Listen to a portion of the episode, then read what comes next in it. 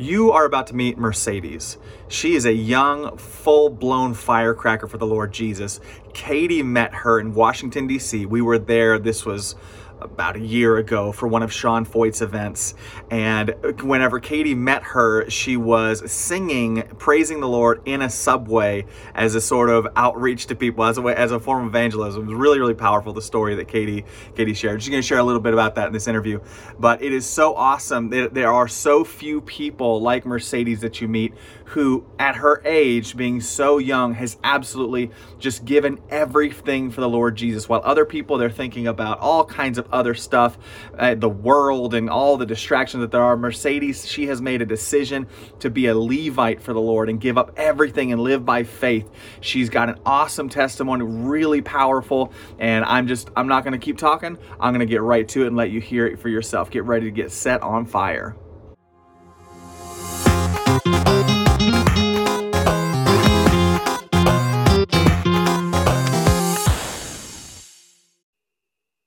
To hit the record button. That's okay. But I was just telling Alan, I think the last time that I saw you was when we were in DC, and I was telling him the la- like my first impression when I met you was you were singing worship in a subway with Sultan. yeah. I need to know this person. oh my gosh, that was so fun. Yeah, I think that was the last time I saw you. Yeah. Wow. And I think that was when I met you too. Yeah. Yeah. It was That's it was so crazy. Yeah. But so welcome to the podcast. Um this Hey. is Alan. Nice to meet you. Hey I'm- Alan, I'm Mercedes.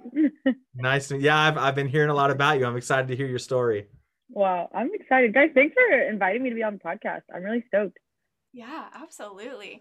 Well, we uh, start out every podcast asking our new guests to tell us their story. So if you wouldn't mind sharing like your testimony or Awesome. story, we'd love to hear it. Yeah. So I am currently 25 years old. So I grew up in a house where like a Catholic home, typical like Hispanic Catholic religious house. Um, so I grew up with three younger siblings, was the mom for a bit, and I just never knew who God was. And um, after a while, my parents got divorced when I was about a sophomore in high school. So I feel like that's kind of where my story kind of pivots. I started going to a Christian youth group when I was in seventh grade with my best friend and still just kind of like showed up for the emotional high, loved getting to cry every so often and stuff and just kind of experienced the Lord at camps. But then sophomore year of high school, my parents got divorced, I actually like just kind of spiraled out of control. Like I was more into boys, I was getting drunk, I was just getting involved with weed, even like chewing tobacco, disgusting, like just all this weird stuff that wasn't like me. And then um in that moment of like or in that whole year of just like spiraling out of control, I started to actually see like oh, there's Jesus, there's this God and like actually was like okay, like I think I'm in. So we went to summer camp that year and I would like consider myself like I was like okay, God, I'm in and I was saved. I was kind of one foot in, one foot out for a few years. Going, I was like that zealous, like teenager that was like telling everybody like to do one thing, but I was doing the other and everything. So I like to describe it as I was the Christian that I wouldn't like to be taught by kind of thing. You know what I mean? We all don't know those people. So I was like, ah, but I guess we all got to start somewhere. So then I got into college and um, was still a little bit partying, but also was kind of like, yeah, but there's God, but also just like, eh, like I, I don't really care. Like I used grace as like that. I abused grace into if I'm gonna be forgiven, I can do whatever I want still. Um, and just was so caught up in brokenness. But then um, in 2017, I so I took a year where I moved home and just went through the worst time of my life. Um, so I was sorry, 2016, I moved home, went through the worst year of my life. My depression was at an all-time high. Um, I had like a failed suicide attempt in a way of like I had my mind set on it, but the Lord actually stopped me in my bed. Like I actually heard like I have more for you in a moment where I was like writing out a letter and I was done. And then um, after that, I was like, okay, something there's something bigger than I know. And I still was just struggling a lot with sin. I was still struggling a lot with like, is there really this God or what just happened? Um, and then I got invited in 2017 to go to Washington D.C. for an Awaken the Dawn tent event. So um, I'm hearing Todd White. I'm like, I don't know any of this like speaking in tongues stuff. Like, kind of know about the prophetic and like just worship going off the page. Like, I'm like, ah, it's all like new to me. Doing two hour worship sets is so new to me. And then um, Todd White is speaking about the orphan spirit. And he's talking about like, you're not a mistake. And I actually like remember recording this moment because I was like super moved by the fact that God is emotional and started actually getting like, God wants to be personal. God wants to know me.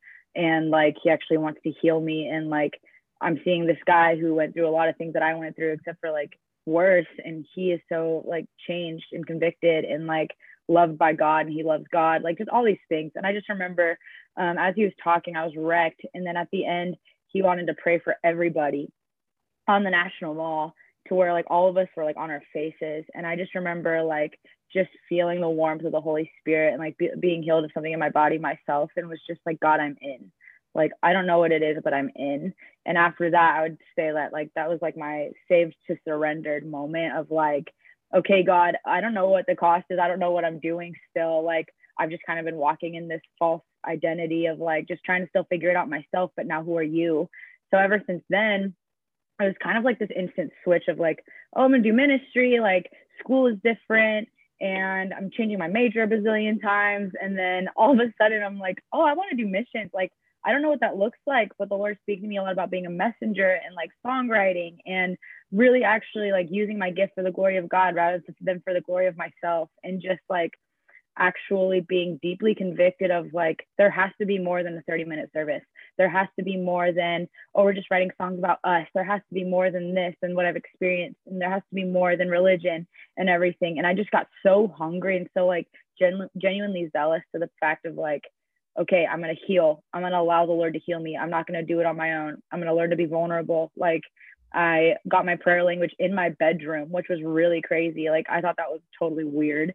And then um just experienced a lot of Lord like healing people around me in relationship, whether it be physical or emotional, and even in myself to where I was like, wow, like I'm I'm moved by the heart of God. I'm no longer just wanting to like read the Bible out of knowledge or just to be smarter or just to prove myself to my parents who are who don't seem to care about me. You know what I mean? Like I actually started to feel like I want to know the Father.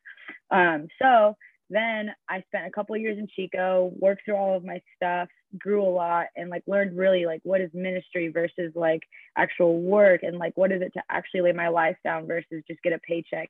And um, then the Lord brought me to Jesus Culture Sacramento for a year and I did their leadership school. Just really wanted to grow. I really want to be a mom to future generations. Like ever since I got saved, I'm like, I want to be the mom, but like saved, like actually sanctified and like actually being able to raise up children the way they should go. Um, as a spiritual mom, physical mom, whatever. So I was just like looking at that, like, okay, God, this is my vision, this is my goal. How do I get there? So I went through that year and now um, now that I'm graduated from that school, I'm actually a missionary out of the House of Prayer. I quit my job. Actually, Katie, when I met you, that was like a week fresh of like not having a job. I did not know what I was doing with my life, like two weeks or whatever. It was wild. So, um, took that year. That was crazy. And and honestly, and like I like the Lord just pulled me in so quick that I feel like sometimes I have whiplash. I'm like, I, I don't even know how to process like 2020 and 2021, or I don't even know how I even got here half the time. So um, after that year of just being kind of in limbo, kind of being a nomad, nomad, the Lord told me to free up my schedule to travel. I was traveling twice a month, every month for a year, which is unreal. And that's how I was like making a living. The Lord would just take me to different places. And then um, he brought me to the prayer room more than just for services. Like I actually started sitting in the prayer room to sit in the prayer room. I actually started to get plugged into the community to where I'm sitting there one day and the Lord tells me to serve Jim Stillwell's vision. And he's the founder of our house of prayer. And I'm just like, okay, I don't know what that looks like, but I'm going to keep showing up. To now, I'm an intercessory missionary out of the house of prayer, which means that I get to help build night and day prayer. And when you're an intercessory missionary, whether you're from a mic or just sitting in the room, you're a prophetic messenger. And we are raising up prophetic messengers musically, verbally, like even people sitting in the room um, just to prepare the coming of the Lord because he's coming back for singing bride. So I think what's really cool is seeing where I was before. I'd always loved music. I didn't care to sing and then getting into this whole Christianity part of my life was like, okay, I actually enjoy it. But now that I know the Lord, I'm like, I want to be able to use this for the glory of the Lord. And even just like who I was, I was apathetic and angry about parents and like just really feeling unwanted and feeling like I needed to prove myself to still in this area, like just these stages of now where I'm out of like, God, I want to work from rest and from love, not for rest and for love. So it's kind of a bit about me, oldest four, oldest of four. I'm in Roseville now, living my life and helping build night and day prayer. So it's really exciting. So for for people, because we have listeners from all kinds of different backgrounds, for people yeah. who may not know what a house of prayer is, can you just describe what that what a house of prayer is for people? Absolutely. So there are many ways to do houses of prayer, and night and day prayer. So what we do is we are building night and day prayer with the harp and bowl model. If you have heard of IHOP KC at all, they are mixing the harp and the harp of the harp, which is the music, and the bowl, which is the prayer of the saints um, in, Re- in Revelation 5 8. And we are putting those two together night and day. And um, we're do intercession sets, which is where you are praying through a scripture and you have a prayer topic, and then you have singers that are singing out the prayers. And then all of us come together in a chorus. There's a chorus leader, they'll form a chorus, go through it like six to eight, ten, however many times you need. And the whole room is joining in and agreeing in prayer. So we are proclaiming the coming of the Lord. We are praying for our city. We are praying for our state. We are praying for missionaries. We're praying for um, the the ending of racism. We're praying for reconcil- racial reconciliation. Um, in the states within different races between Jews and Arabs. We're praying for unity in the bride, oneness. We're praying for young adults. We're praying for all these things. And we're agreeing together as a body. And like, even when it doesn't feel like it's working, we're seeing testimonies. I'm on a set where we're praying for the ending of sex trafficking once a week. And there was a time where every week we were partnering with Exodus Cry, praying specifically and seeing testimonies every week. It was crazy. So there's that, there's intercession um, and then where's worship with the word, which is where you are singing through a Bible verse or a passage and you're singing around it and you're just getting um, revelation and everybody in the room is engaging with this passage with you and all of us are singing about it together. Like wow like there's one time we were singing out of psalm 91 and a girl on my team one of my friends she started singing like it like i don't have to strive to get your attention. Like you protect me. I've set my love on you. I don't have to strive to get that from you. And all of us are singing around this and to where these things these songs are being pulled into different devotionals young, young adults worship sets and stuff. And then you have devotional which I just mentioned. So that is when one person, maybe two, is sitting with an instrument and just singing to the Lord, or sometimes even just playing. Um, so with that model, we are actually giving the Lord, we are working on giving the Lord 24 7 worship and prayer. So he is coming back for a singing bride. He is looking to find faith on the earth. He is looking to find friends of the bridegroom. So um, I've just been dwelling a lot on the whole what does it mean to be a friend of the bridegroom and alignment. So if like there's people that haven't learned about the house of prayer, if you are doing stuff like as we are pursuing the Lord intimately on our own, there is a blessing that comes corporately and that's where the house of prayer comes in where everybody can go in. And it's really beautiful when we all get to agree on prayers together and just like see what the lord's doing in our city together. So i hope that kind of answers it. Yes. Yeah, yeah. sorry. So you also mentioned Awaken the Dawn. Um, is Awaken the mm-hmm. dawn similar to ihop or uh, where does it overlap or where is it different?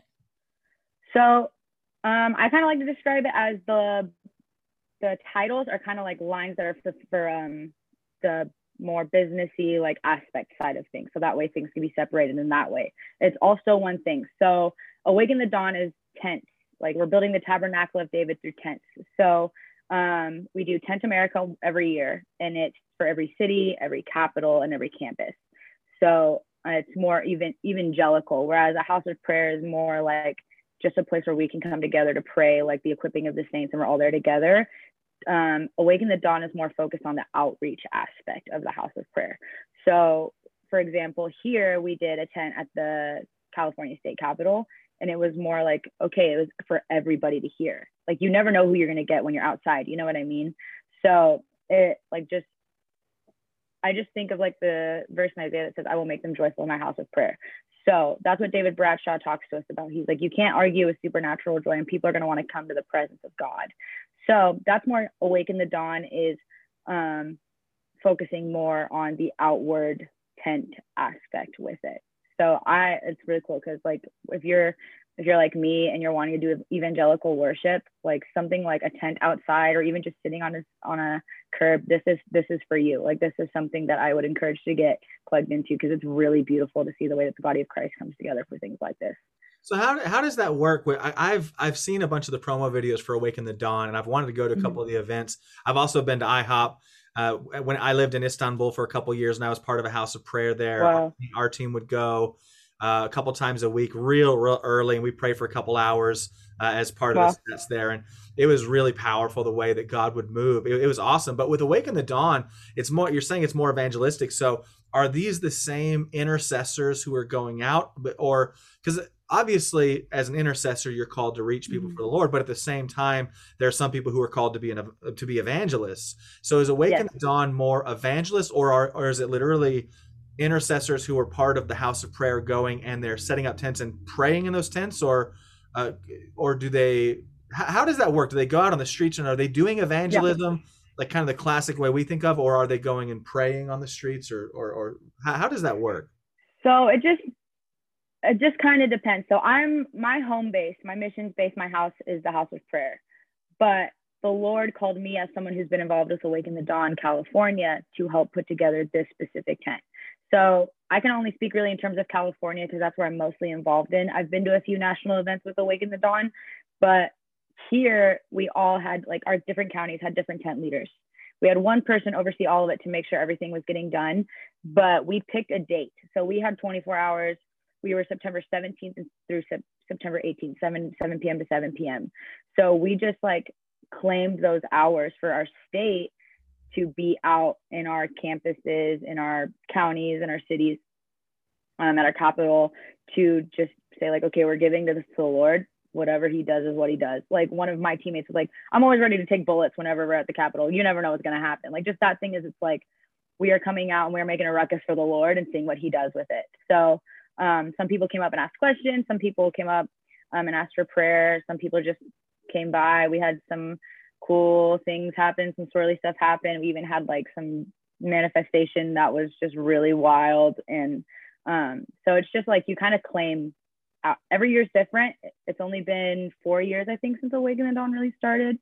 Um, so I think it is the same, but it's not the same intercessors. Like in a way of like, I invited some friends from the House of Prayer to take some sets with us, but also it is like that whole unity aspect of we invited other churches in the Sacramento area, other groups in the Sacramento area to bring their sound um, to and release what the Lord has given them into the city. So yeah, so I kind of like to see it as more like the unity, like it's even it's evangel- evangelical. It's also like unity. It's also just like we're just bringing what the Lord gave us out into the city and see what He does with it and offering it to Him. So um, that was what it was like for us in California. I think what's really beautiful is every state has something different. Um, some people do it in a big public area. Some people have done it in their church parking lots. Um, so it really is just wherever you feel like the Lord is leading you. If you want it to be the same people from your church or people from around, it could be whatever, which is the beautiful part. So it's really cool.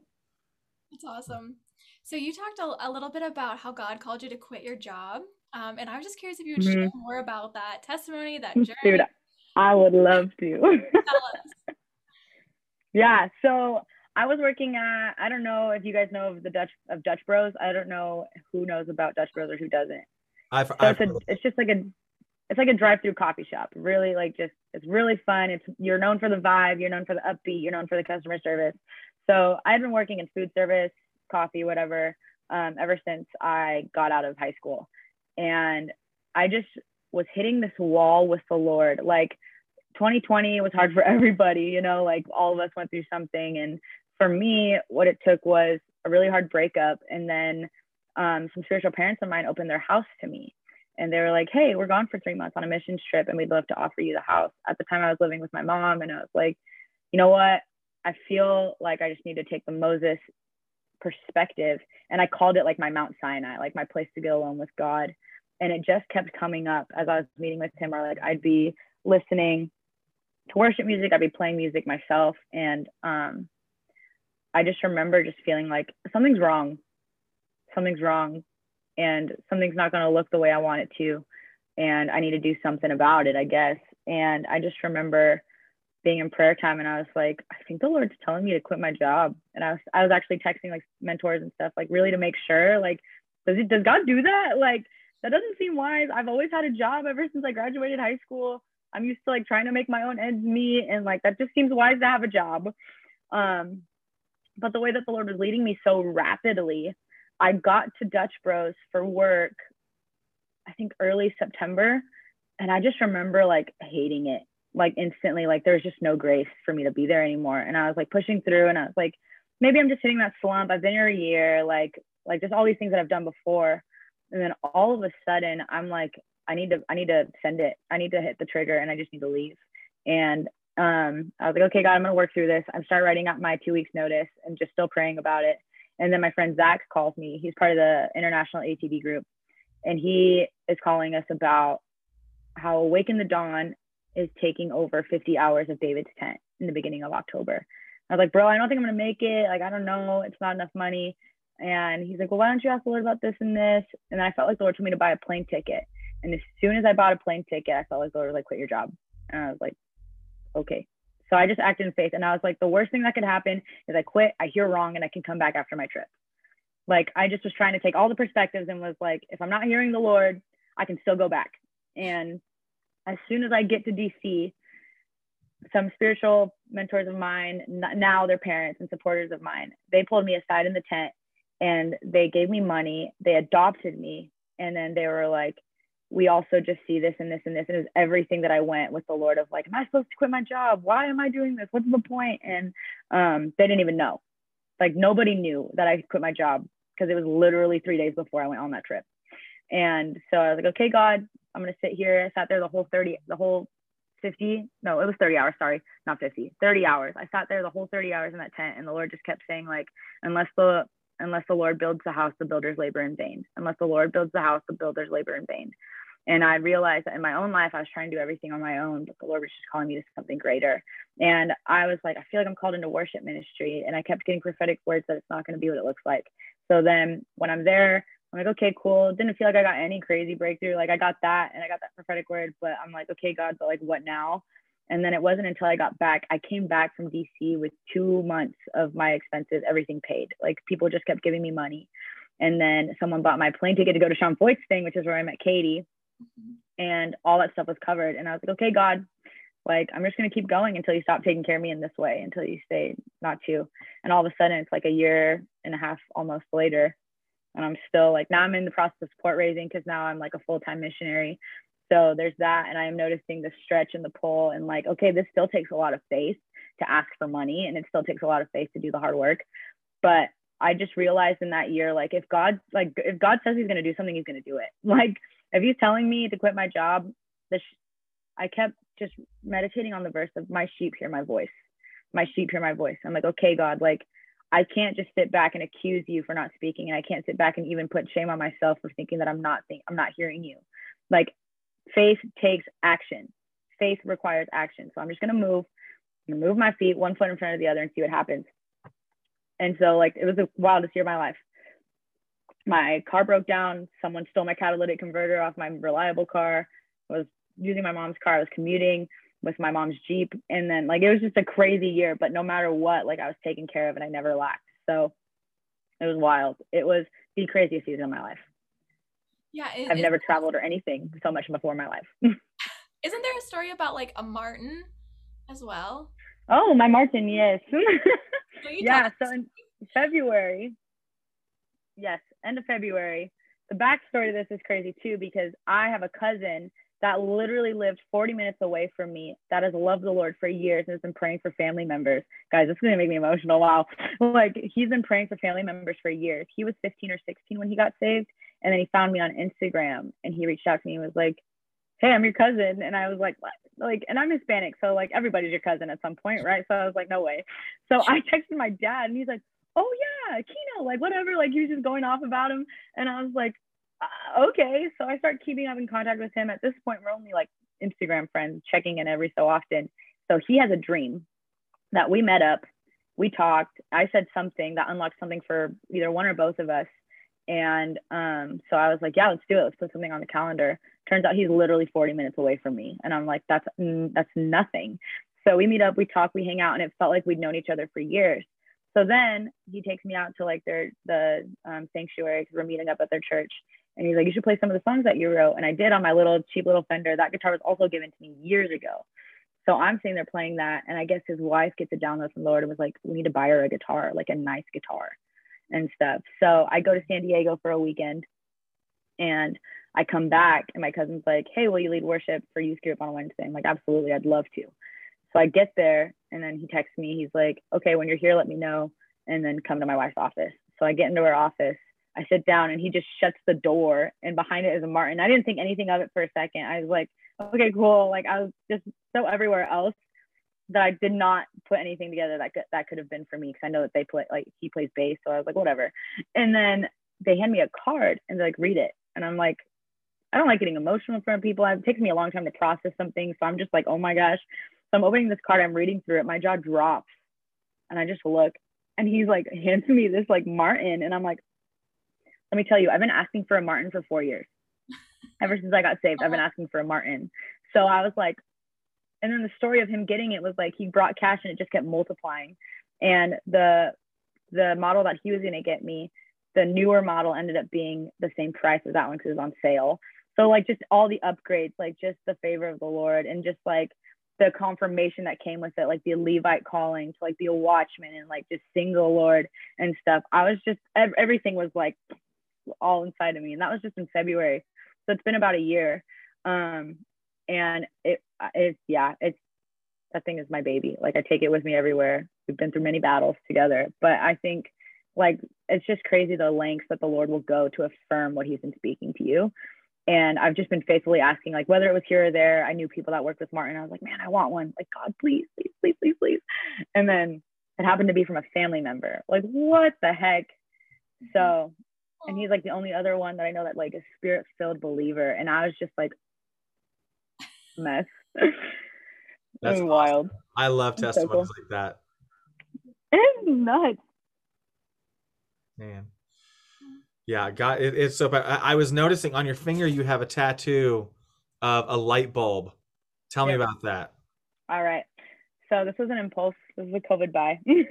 but that happened that happened in that same three months where I quit my job, went through all that stuff and was like, okay. And then every time I would go into intercession, I was just like praying constantly, like like you know how we pray for revival and we're praying for this to happen. I was like, but it's deeper than that. Like I just kept praying for like an awakening, like a burning, like a light. Something needs to switch and stuff. And all of a sudden, I like saw this light bulb on my finger, and I was like, that's silly. And I was like, whatever. And then I kept seeing it to the point where my hand was actually on fire as I was strumming, and I was like, and I'm one of those like that's like send it full send like like I'm an Enneagram seven, let's do it. No thoughts, no question. Like, so I called some friends and I was like, I just want to go get a stupid tattoo. And I feel like it actually means a lot. And then like I get it. At first I was like, I regret it. And I was like, this is dumb. But the more that I look at it and the more like sometimes I don't even notice it, but people ask about it. And I'm like, guys, like, can you imagine if all of us would just like let the word transform us and wake us up like like awake us sleeper like all these things. And i just went into this thing of like if if jesus is the light of the world and if in in him there's no darkness at all that's what i want to be praying into. Like i don't want to be living in darkness. I don't want to see a church living in darkness when there's actual liberation and vulnerability and stuff. So i just got one on my finger because everyone can see it. Awesome. people ask about it all the time. I'm just like well it stands out. That's awesome. Right. I'm like who cares so I have another question for you. Um, yeah. You talked a little bit about having spiritual parents and spiritual mentors, and also this dream and this passion about being a spiritual mom. Um, and for anyone that doesn't, if that sounds like different to them, could you explain like what that is, what that looks like, and maybe what you feel God speaking about that to you? Absolutely. Okay, let me tell you, I've been on this train for months. So, um, I know for sure, like a lot of kids deal with absent parents. For me, it was absent parents in the home. So my dad was always working a lot. My mom was a stay at home mom. And there was just like a lot of disconnect, a lot of emotional disconnect. And um, when I was younger, one of my best friend's parents, who ended up being our youth pastor, like they were the only parents that I really found to be safe. The only parents that really told me they were proud of me, showed up for me, invited me to things, helped me te- helped me learn guitar and stuff. So ever since I was a little girl, I always knew like I need mom and dad. Like, and whenever I would need comfort or something, it was I could go to my parents, but it wasn't what I would need. Um, so then when I got saved, something switched for me where the Lord, I didn't even do anything. Like when I was so I was living in Chico for almost five years, and mothers and fathers just came to me. Like the Lord guarded my heart, and I'm so grateful because like I had people coming in and speaking life into me. I had so many mom friends. I had way more mom friends than friends that were close to my age. I had maybe two or three girlfriends that were close to my age. and this people that would just speak testimonies over me and like would pray and prophesy over me would invite me over to just worship and have coffee or even if we just would have coffee and breakfast not even get to the worship part like just realizing the value of having people around you who have already been through what you what you're going through or have lived like like all these people like moms and dads they were teenagers once moms and dads they were in their 20s once like they have so many valuable things to say and show you that like i think that as young kids who are used to being independent we can think we know everything. Whether whether we admit it or not like we're like oh i don't need your help. I don't like being told what to do. Even sometimes i still get i still struggle with being told what to do because i'm like i can do it. Like i'm independent. I've i've helped take care of my siblings growing up and all these things. But um i think like god has an immense value for mothers and fathers mothers and fathers what we talk about in the program right now are they're the they are the head forerunners right now so, like how in Malachi, how it talks about turning the hearts of the fathers back to the children, hearts of the children back to the fathers. It's like there's still that unity and bridging the gap. And that's something that I'm super passionate about is bridging the gap, realizing that a two year old has just as much to teach me that a 92 year old does. You know, like a 16 year old has so much to teach me, and I have so much to teach a 16 year old, and vice versa. Like someone, a newlywed has something to give to me as someone who's dating. Like, you know, like all these things. We have so much to learn and so much to teach each other but I think that there is a different different blessing that comes with generations. Like we call it the generational blessings when other people can speak into your life and say, "Yes, this is great," like bearing witness and everything.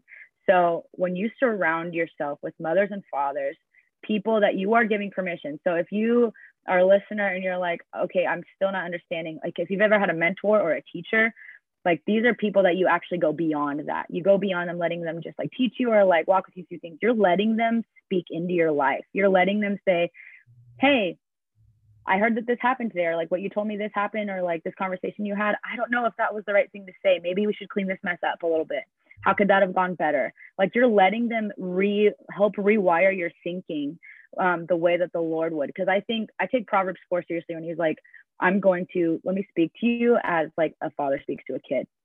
And for the longest time, I would just look at my dad's face or my parents' face and be like, well, it wasn't always kind but the father has my best interest at heart he protects me he knows what's coming so i'm going to let him speak into my life i'm going to let him guide me and like guide me in his truth and teach me because i can't go by my own truth. So if you're a listener and you're like i don't have any parents go look for them. Like they might not always come to you. Like it is so valuable to go and say hey i like the way that this person's living their life and i see that they're on fire for the lord and they genuinely love him.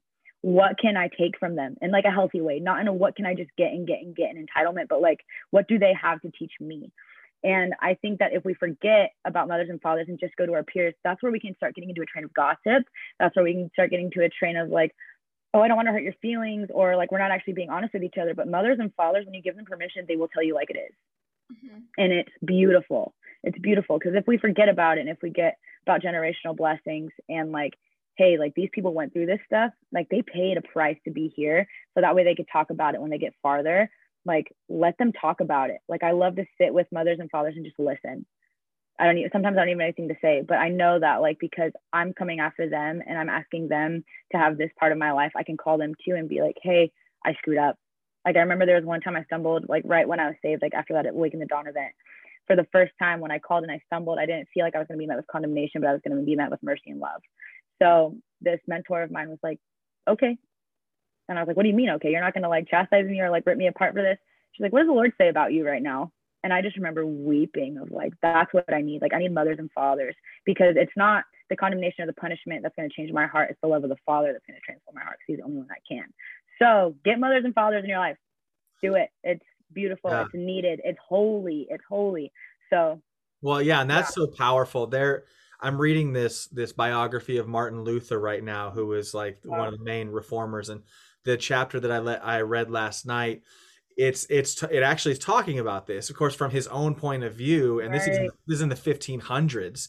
And Martin wow. Luther, he was he'd been raised in the Catholic Church. He was he was a uh, a priest, a Catholic priest who was one of the most dedicated Catholics of his day. And of course, in those days, it was all about sin. It was, and he was obsessed with sin of, of whether whether there was any sin at all in his life they said he would spend up to six hours a day in the confessionals because he would look for absolutely any envy any Wow. little little thought that he had any tiny thing and that the the other priests would get mad at him because they would say would if you're going to con- come confess would you confess an actual sin instead of these little tiny they said pecadillos like little little tiny Right.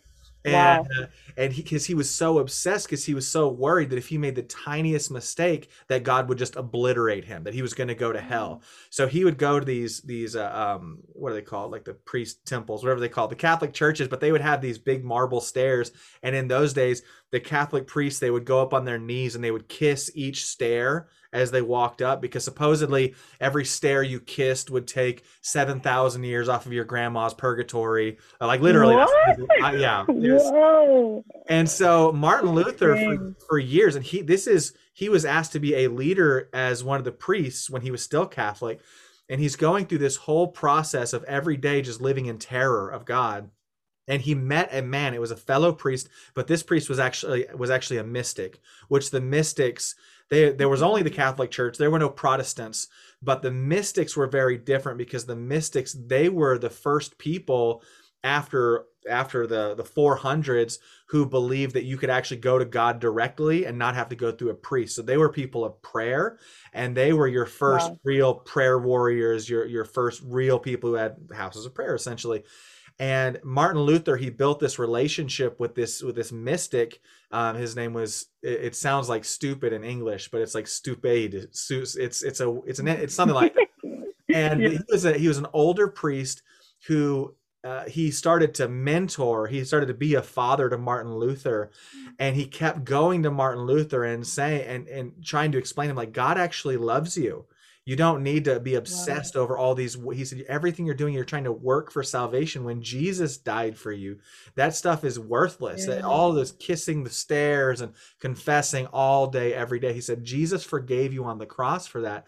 And it was through that relationship with this priest who was like a father to him uh, that one day martin luther he had he caught that revelation and he wrote in his journal martin luther he said it was the first time in his life that he realized that it what that god's judgment was not that god was going to judge him and destroy him but god's judgment was actually that he loved him that god's mm-hmm. declaration of judgment was actually that he loved him and that he wasn't looking at him with eyes of wrath but he was looking at him with eyes of love and he would have never had that revelation if this fatherly figure, this this old mystic, hadn't come down and dedicated time into him, and if Martin Luther had not been open to receiving from that, because Martin Luther, he was he was a young guy who thought he knew everything. He thought he he knew the Bible better than anyone. He was the best priest, Yeah. the best monk, and he realized I I actually need help and other people can can help me and this he thankfully took the the advice of this monk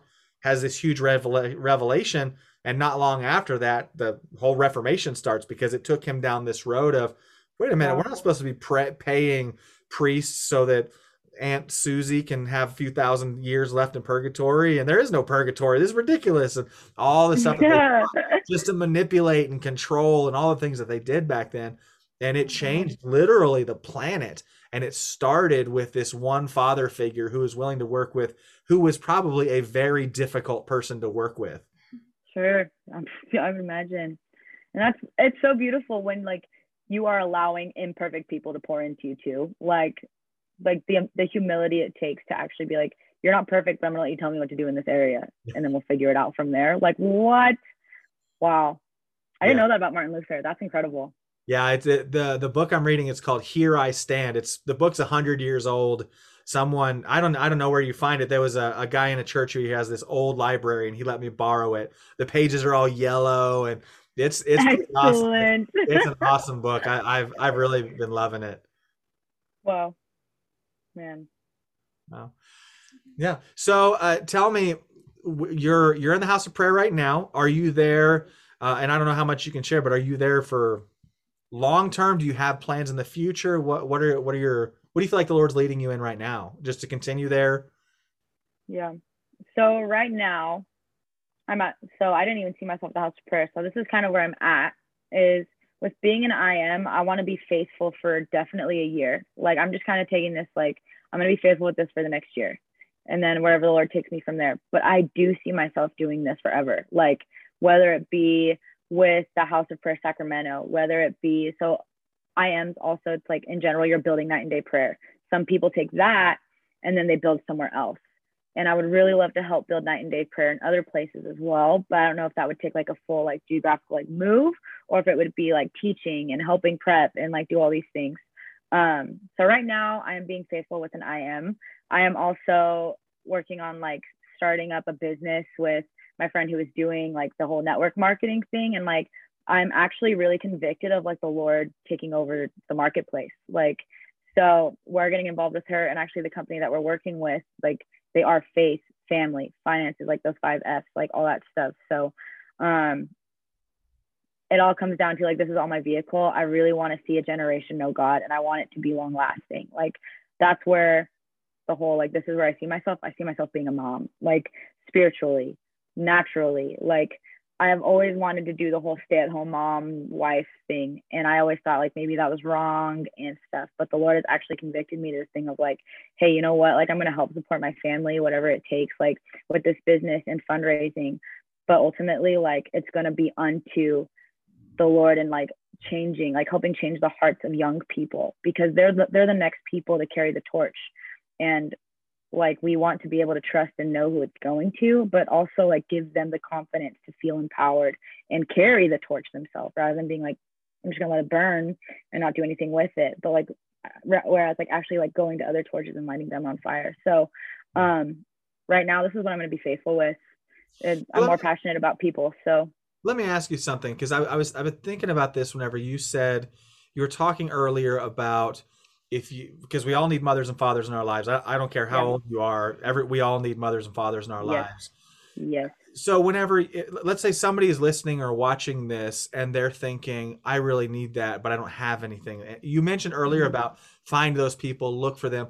But a lot of people, their question is going to be, okay, there is there's is somebody in my life. There's an elder in my church or a Sunday school teacher or whatever, whoever, stay at home mom, doesn't matter.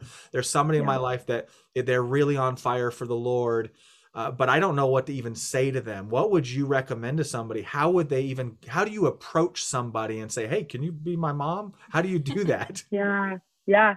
I think it. I think it's easier than we make it seem. I feel like because of lies that we've told ourselves of unworthiness or like things that we put on ourselves from parents or other like coaches or whatever, we can think I'm not worth the time. So therefore it's not worth the ask. However, what's the best way to build relationship one day at a time? Like for me, it was, hey, let's get coffee. I think you're really cool. Can we get coffee? I'd love to hear your story. Or um, just simple, hey, can I give you a phone call? Like, there's just something I want to talk through, and you seem to be really, really good at this. Like, what what draws you to that person, and where can you let that lead into conversation to build relationships Because after a while, you'll start to get to know a human being, and the the thing is, is like with vulnerability, you kind of just give it out, and if they take it, they they take it, and then you can give more. But if they give it back or if they reject it, then you're like, okay, well, maybe you don't have access to that part of my life. There are certain mentors in my life that have certain parts of my life. So some there are people that I talk to about my relationship and they'll pour into that. There are people that I talk to about money. There are people that I talk to about like different parts of my life because that's the grace that they carry. So if you are looking at people and saying like, man, I really need mothers and fathers. I'm desperate. Like this is why things aren't going right. Like I know I need I need people to help me out what do you need? Identify your need and be like, okay, if I'm needing comfort, who seems more like a comforter, comforting figure to you? Take them out to coffee. Ask them to take you out for coffee. See if you can even just come over and do breakfast, depending on the relationship. Like obviously, like if you don't, if you're not sure about them, or if you're just meeting them, don't get alone with them in their house, obviously. But but what's drawing you to them? And just ask. Just ask. You're worth the ask. You are worth being poured into. The Father delights in you. He is happy with you. He is not changing his mind about you, and he wants to give you good things, including parents, whether it's natural or supernatural. What I notice is that my supernatural parents have shown me a lot about the Father. So just ask. It's yeah. I think we make it very complicated, but I think it's just simple as how do you make friends? You just hang out with them once or twice, and then you see if oh, can I continue hanging out with you? Same with parents. It's it's hard. What we want, I think sometimes we want to take the hard work out of the relationship but the relationship that I have with some mentors of mine is years of vulnerability and like was like, hey, I have some really big things to work through. Are you the person that I can work person that I can work through this with? And then after that, vulnerability is what starts to build um, relationships. So and also like take heart if it's just for a season. There are some spiritual parents that have been in my life before that aren't as involved now, and it's okay because it just moves with seasons. As Christians, we move, our time moves in seasons. So just what do you need now and go for it from there. Some of them are long some of them are long term covenantals, the word we like to use, like like for lifers basically. And then there are some people that are like, you have something that I need in this season, and um, I would love to just hang out with you. So That's- just ask. That's so good. Yeah, it's it's it's so good, and it's so key to, to what you said about making sure it's it's what you need for now. Because some people, you may be drawn to somebody, but they may not actually have what you need. I know Yep. for me, for many years, I was looking for mentors in my life, just be, and because I I lead a ministry, I wanted somebody who had experience in a ministry that was more advanced than my own, because I wanted Yeah. somebody that could give me advice from a position of someone who's already been through it. And so it took a long time for me to find someone, but now I have a couple mentors in my life. Yeah. But it took it So took worth it. Yeah, it's totally worth it when you find the right So person. worth it. Yeah. Yeah. and then you live and you learn. Like we just we just got to take the pressure off. We just got to like learn to like teach other people. Like there's no pressure in asking. You just got to one day at a time. Yeah. Worst thing that, that can happen is they say no. Right. Right. There's always gonna be somebody else.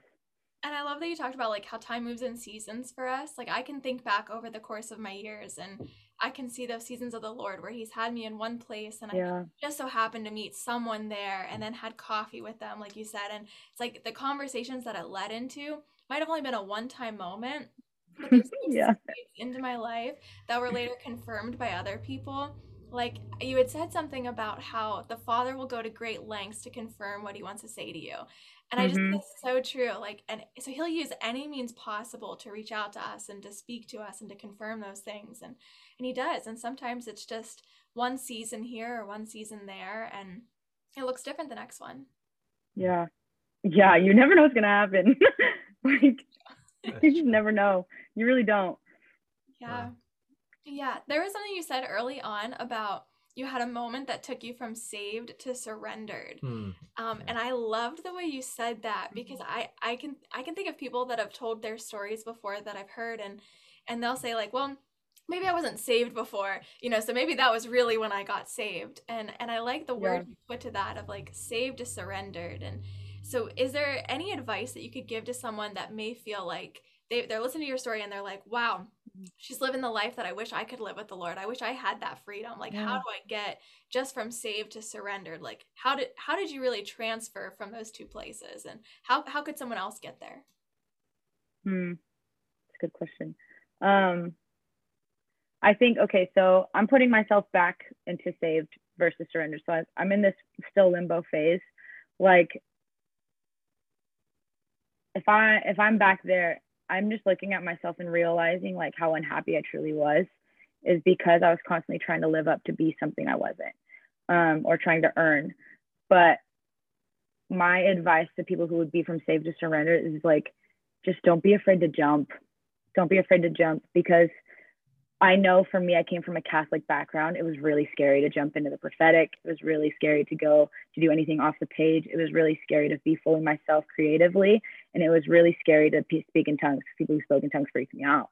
But now I take comfort in my prayer language. And now, like, if I don't go off the page, like, and just in my quiet time or whatever, I'm like, what am I bringing the Lord? What does He want? And what can I give Him that's my own? Because I want to show Him my heart, whether it's through the words of the other people wrote or if it's like it took me, like it's their words that took me to get to my own. Like, say, save versus surrendered Mercedes looks like working for something, but surrendered Mercedes is realizing like I can't do anything on my own. I just had this conversation with my best friend yesterday of like some fears I was wrestling through with the future. And I'm like, I think I'm just realizing how much I can't do on my own. So, um, and when I went from that moment, it took Todd White speaking about the orphan spirit, something that I'd never really heard of, or if I did, it didn't register. But hearing this man who walked through similar things that I did, like hearing him, hearing him talk, I I need God, I need a dad, I need a father, and I'm not a mistake. And this is something that I need to be convicted of. And that's what I got convicted of is like I'm a kid, like forever I'm this kid. And then I'm also his bride, but I'm also this. But like regardless, we're still one. We talk like Jim, our founder, he's telling us, he's like, what ask the Lord it means to be caught up in the fellowship of the Trinity and stuff. So I think that's what that's what I would say is like start asking the Lord hard questions and just let him woo you and let him romance you. Like I'm actually using these words like yes in the literal term, let him romance you and like love you to the point where you're like, okay, like I trust you, you can have my heart. And then we think in the term of relationship, it's like you don't always give everybody your heart, but the Lord is so trustworthy to have it. And I didn't believe that when I was saved. So what I would say from going saved to surrendered is just jump, just do it. Just do it. It's gonna be scary, it's gonna be messy, it's gonna be crazy, but I think that that's where the actual most beautiful things of life are is in that mess. And then when things are bloody and gory and dirty and everything, that's when the most beauty comes out of it. So just jump. That's my advice. That's awesome. That's what it looks like. Yeah, it's a good word of advice. Thank you for that. Yeah. Absolutely. Well, well, thank you so much for your time. That was awesome. Absolutely. It was an honor to have you as a blessing and, and and so it's so encouraging to hear just your testimonies and for me, I listening to you speak, it's like wow, because I I'm Wow. getting close to 40 now. And but no I way. I- you guys just look so young. I, I know. Well, she's she's a child We're too. about the same age. Yeah. I, I, but but you know, I I started in ministry when I was 16, and so whenever I was 25, I was in Panama as a missionary, and that not that I've lost it because I'm still just on fire for the Lord, but I love Right. hearing. I love hearing the testimonies of someone like yourself who you're relatively new and just that Mhm. you- so excited, which it doesn't change. Like as long as you keep following the Lord, it's always exciting. Yeah, But there's something that it just fires you up to hear a young person who's like, "We can take over the world." Who's like, Yeah, I'm sitting here like, yes, we, Absolutely. we let's do it. Let's do it. Let's do it together. Yeah, I love it. I love it. Yeah. Yeah. Yeah. Thanks for inviting me. I seriously had the best time. I was like, I need to make it. I was like, I don't know how we're gonna make this work, but we did it, and it was awesome. You guys are amazing. Thank Awesome. you. Yeah. So do you want to just pray uh, for our viewers, pray for our audience? Um, maybe pray for them that are like seeking those spiritual parents or pray for their fire, their surrender. Um, and that's how Yeah. Dude, I would love to. Yeah. So, Jesus, uh, I just thank you that we lack nothing in you. I thank you that you are perfect. I thank you that you see everything behind and before God. You you look at the end so that way we can work through everything in the middle. God, I thank you that we don't have to do anything to make you happy. You're already happy with us. So God, for every listener, every viewer, God, even us, God, that you would just come and encounter our hearts with our need um, for forerunners, our need for those who have gone before us, our need for spiritual parents, for mentors, God, that you would uh, just even supernaturally and those that are listening and are breaking and are like burdened are like i need even even spiritual parents that are like i need to be pouring into somebody. I can't just get spiritually fat over all this stuff. I need to actually give it away. Like god that you would just supernaturally put people together. God you are master connector. So god right now even now i ask that you would um make phone calls happen that coffee would happen even now god that you would put in our hearts people that we need to reach out to to pour into and to receive from god. I thank you for the generational bless- blessings jesus. And i just ask that um, you would come and revive our hearts again just to what it means to really be a child god to walk in faith faith requires action. So god i just ask for those who have really bold faith in this hour because god that's what it's going to take when you come back. God we need people who are going to sit and watch and wait no matter how hard it takes. So god i thank you that you are doing this even now. I thank you that this is your heart god. And i just even ask for comfort for those who are aching for parents. God i ask for boldness to jump from saved to surrendered i ask for boldness to jump in general god um, for those we don't stumble jesus we you are we are led by you so god i just ask that your will would be done right now god I thank you that you are the Father of fathers, God. I thank you that we have a great leader in you. Um, so I just ask for your kingdom come and your will be done, just as Jesus told us to pray. Your kingdom come and your will be done on earth as it is in heaven. In your name, Jesus. Amen. Amen. Amen. All right. Well, We'll great. Thank you so much. Guys, anytime. Yeah, we'll have to have you back on again. Mhm. Yeah, seriously, let me know. Great. I'd love to. All right. We'll Right. see you. Enjoy your day, guys. Bye. Bye. You too.